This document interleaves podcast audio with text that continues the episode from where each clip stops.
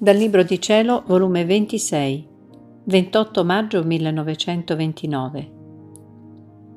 Quando Gesù ha parlato del suo volere, si sono abbassati i cieli, festa di tutto il cielo. Il divin volere, corona della creazione e redenzione. Dolore di Gesù perché non si conosce il fiat divino. La mia piccola intelligenza non fa altro che valicare il mare interminabile del fiat divino, e come esso forma le sue onde di luce, così mormora il suo linguaggio celeste e divino, e mette fuori i suoi segreti, e con parole arcane si manifesta la piccola anima mia. E molte volte il mio dolce Gesù esce da dentro quelle onde di luce, corre, mi abbraccia e mettendosi la mano al suo cuore per sostenerlo, tanta è la foga del suo amore che sente, e parla del suo volere santissimo. Onde, mentre mi trovavo in questo stato, il mio amato Gesù mi ha detto: «Figlia del mio volere, se sapessi che amore che sento quando mi decido di parlarti del mio fiat divino. Ogni qualvolta che ti ho parlato di esso, i cieli si sono abbassati, tanta era la stima e la venerazione che sentivano. E facendo omaggio a ciò che io dovevo dire e abbassandosi, mi sboccavano dalla patria celeste e tutti si mettevano sull'attenti ad ascoltarmi. E mentre io parlavo, sentivano in loro nuove creazioni di vite divine, nuove gioie, nuove bellezze. Perché quando si tratta di parlarti di altre conoscenze del mio fiat divino, tutto il cielo sentono la potenza di esso e fanno a gara ad ascoltare e a ricevere i nuovi effetti di quelle conoscenze».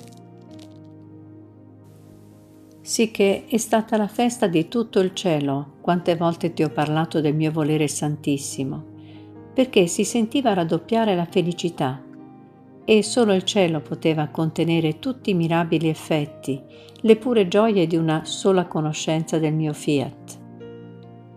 Così solo potevo parlarti di esso, col cielo abbassato per ricevere i suoi atti riverenti e gli omaggi dovuti alla mia divina volontà. È tanto l'amore e il desiderio che sento di farla conoscere che, se fosse necessario, io mi incarnerei di nuovo per ottenere che la mia volontà fosse conosciuta e regnasse sulla terra.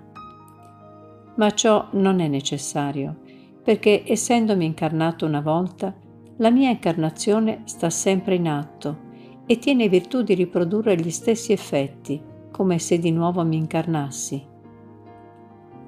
Ed è stato solo per il decoro del mio fiat che ti ho scelta, ti ho purificata da ogni germe di corruzione, mi sono rinchiuso nell'anima tua non solo in modo spirituale, ma anche naturale, in modo di servirmi di te come velo per coprirmi, quasi come me ne servii della mia umanità come velo per nascondere la mia divinità, e per averti a mia disposizione ti ho segregata da tutto, ti ho confinata dentro un letto, e per così lunghi anni, per darti le sublimi lezioni sul mio eterno fiat e farti bere a sorsi a sorsi le sue conoscenze e la sua vita.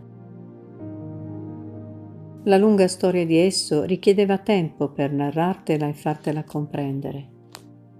Io posso dire che ho fatto di più della creazione e redenzione perché il mio volere racchiude l'una e l'altra ed è principio e mezzo di esse, e sarà fine e corona della creazione e redenzione, in modo che senza la mia volontà, non conosciuta né regnante e dominante sulla terra, le nostre opere saranno opere scoronate e incompiute. Ecco perciò tanto interesse di farla conoscere. Le nostre stesse opere, fatte con tanto amore e magnificenza, stanno sotto l'incubo d'un gemito inenarrabile, e quasi sotto una umiliazione profonda, perché la vita, la sostanza essenziale che nascondono, non è conosciuta ancora. Si conoscono i veli, l'esteriorità della creazione e redenzione, e la vita che nascondono è ignorata. Come possono dare la vita che nascondono e i beni che posseggono? Perciò le nostre opere sospirano, reclamano i loro giusti diritti, che sia conosciuta la mia divina volontà. Essa sola sarà la gloria, la corona imperitura e il compimento delle opere nostre.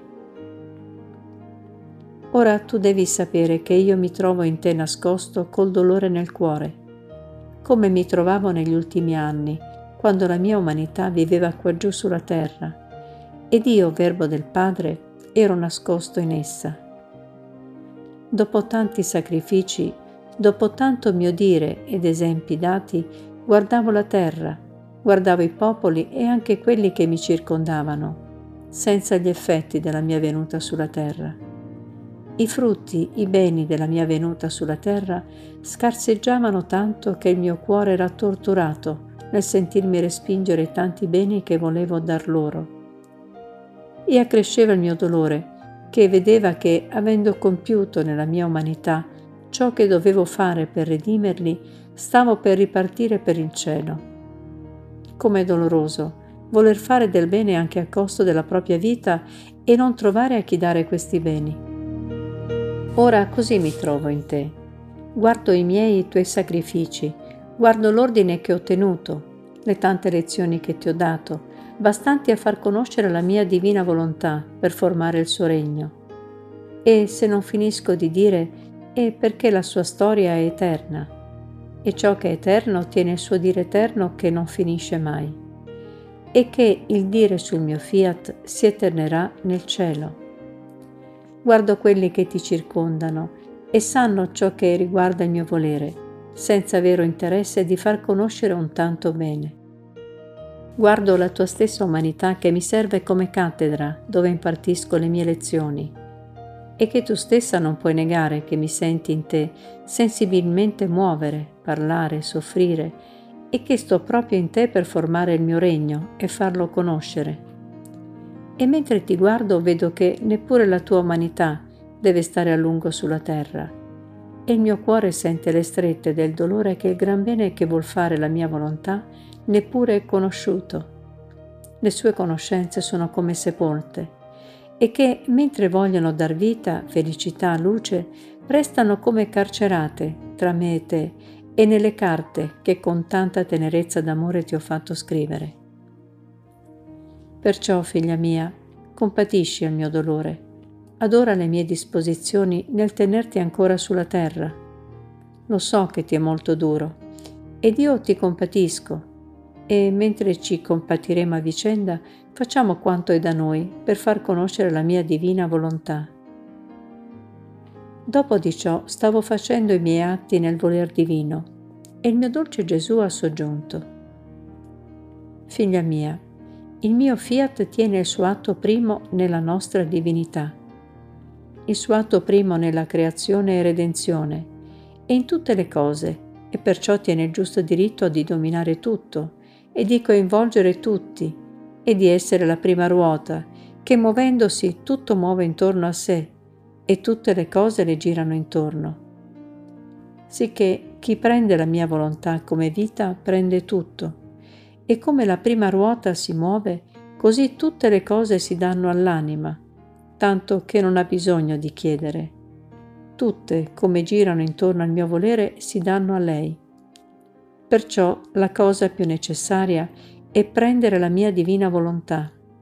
E se ciò l'anima ha fatto, ha fatto tutto e ha preso tutto. Tutto è suo. Succede come a una macchina.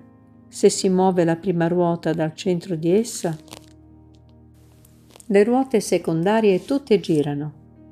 Ma se non si muove la prima ruota, tutte restano ferme e non vi è potenza o artefice che tiene virtù di muovere le ruote secondarie. Ma se muove la prima, da per sé stesse le altre girano e fanno i loro uffici. Perciò l'attenzione e l'arte deve essere per la prima ruota, tutto il resto viene da sé. Tale è la mia volontà, chi la possiede non ha bisogno di nulla.